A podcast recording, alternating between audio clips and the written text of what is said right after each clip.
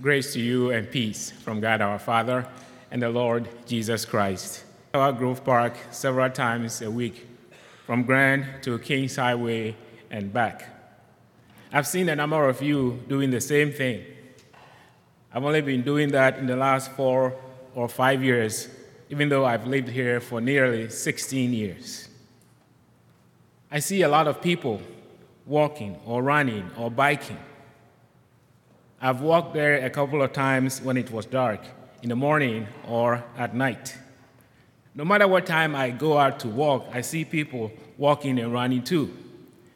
Some people are walking or running with one dog or two dogs or three dogs. When it is dark, I see people with flashlights on their foreheads or neon lights on their dogs. Some of the dogs are friendly, others, not so much. Lots of people have their earphones on while walking or running. Sometimes they are talking loudly, as often happens when you have earphones in your ears. Some just have their phones on speaker while talking. So you can hear also hear the other person on the other end. Maybe I'm walking behind them and getting closer and closer so I can hear snippets of their conversations. Some are happy conversations. Other conversations are happening because the parties are angry with each other. Occasionally, they are talking about another person or some experience they've had. They may be saying nice things about the third party or nasty things. They don't seem to care that somebody might overhear. I don't hear a whole lot because I'm walking past them. Sometimes it's the opposite. They are walking behind me and getting closer and closer until they pass me and get far ahead, and I can't hear them anymore. The conversations I hear and understand are in English, but sometimes what I hear only seem to be sounds of words because I don't understand a single word. I know they are languages because the people are clearly having conversations. Every now and then, I can figure out that the language is Spanish because I hear a word or two or phrase I know to be Spanish. Sometimes I think it's Arabic because of the way the people are dressed, though they could simply be Muslims from different countries. Sometimes I think what I hear is some African language, though I cannot tell that either. I hear gentle conversations and loud, passionate ones, sounds of words meaningful if you understand them, otherwise, just sounds to you. I say hi to some who say hi back to me. I say the same to others who then look the other way. Others say hi to me first, and I acknowledge it. There are some who are just simply lost in their thoughts as they go along. It's nice to see all those different people at the park. There are those with their families at the playground. There are those who are having a graduation party. There are those who are having their weddings there, and those who are having their pictures taken. All different people within less than a three and a half mile trail. Some of them are Christians, I'm sure. One jogger once said Merry Christmas to me as he jogged in the opposite direction from me. I saw him again a few days later, and he said the same thing to me as he passed me. As he went along, I heard him say the same thing to another person behind me. It's been a while now, so I wouldn't recognize him if I saw him. But if I hear him again with the same wish, I will know it's him. Until then, or even if I never see him again, I believe that was someone who knew about Jesus and believed in him. He said a sound that would not be silenced. All these people, with different backgrounds that I see at Tower Grove Park. People who come there during the th- three days of the Festival of Nations. I read somewhere that over 150,000 visitors from, from all over the world come to that festival. I can't even begin to count the number of languages that are spoken during those days. As you walk around sampling food, you can hear many different languages. Now, I have no idea how many people were in Jerusalem on the particular day of Pentecost that we have in our reading today. But you can imagine that it was a very large crowd because of the significance of the day. The day of Pentecost was one of the three festivals or feasts that required all Jewish men to come to Jerusalem. It occurs 50 days after the Passover, around May or June, and celebrates the gathering of the first fruits of the harvest. If you were faithful to God's commands, you showed up, even if that meant days of travel. It happened year in, year out. It had been commanded by God before the Israelites arrived in the promised land of Canaan. It was for them to acknowledge God's blessings and give thanks to Him. They were happy to do what God had commanded. It was important enough that Jewish people made it a point to travel to Jerusalem for the celebrations.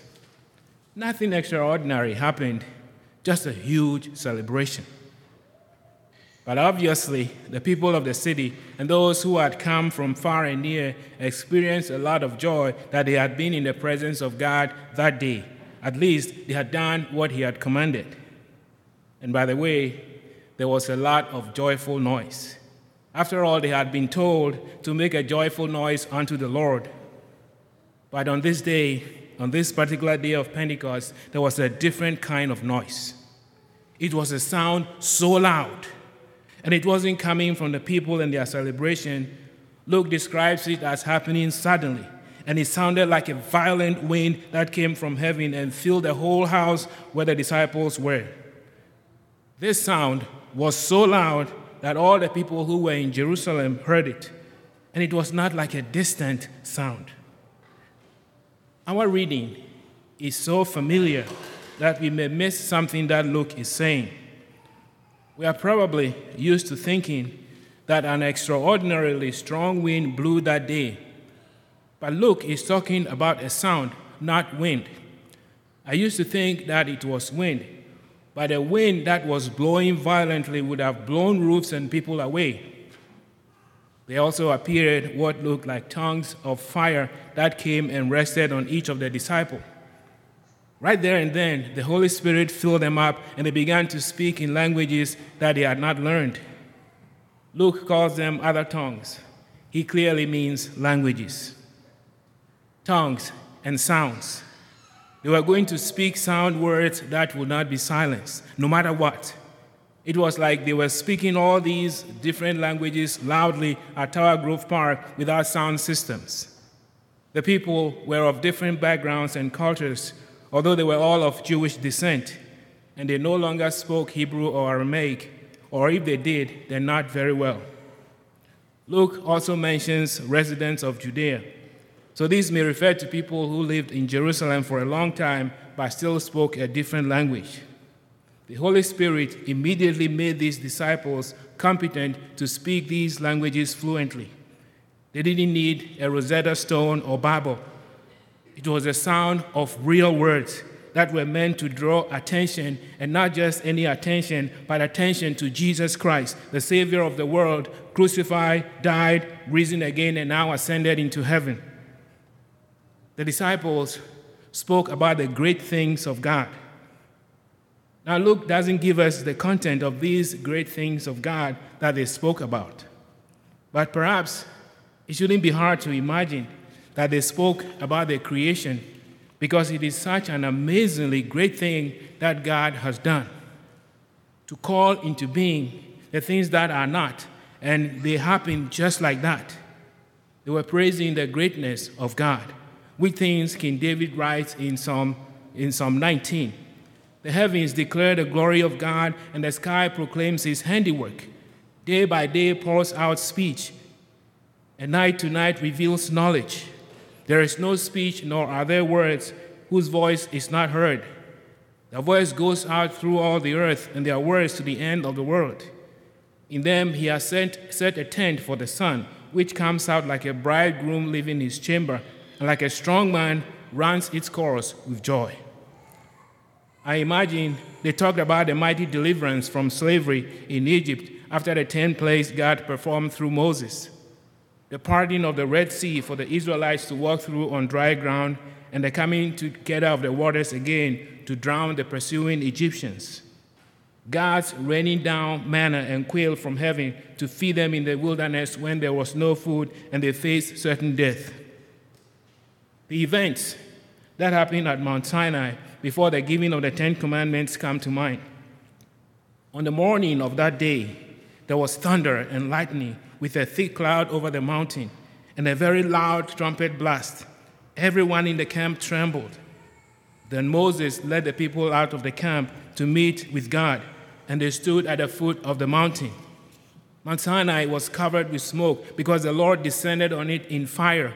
The smoke billowed up from it like smoke from a furnace, and the whole mountain trembled violently. As the sound of the trumpet grew louder and louder, Moses spoke, and the voice of God answered him.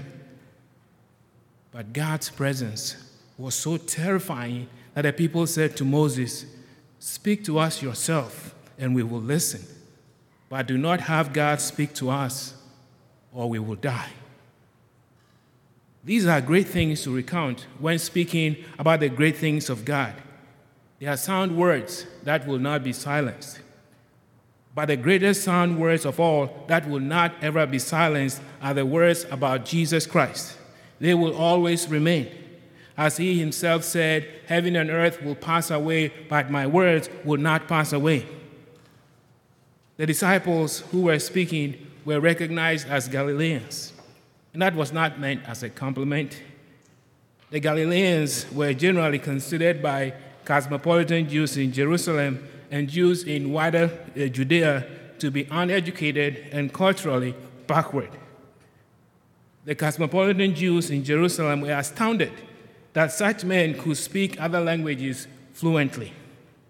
God, the Holy Spirit, was at work powerfully in them according to the promise of Jesus. Now, speaking those sound words, sound words that will not be silenced was not only about the great works of God, but most of all about his greatest gift of all to the whole world.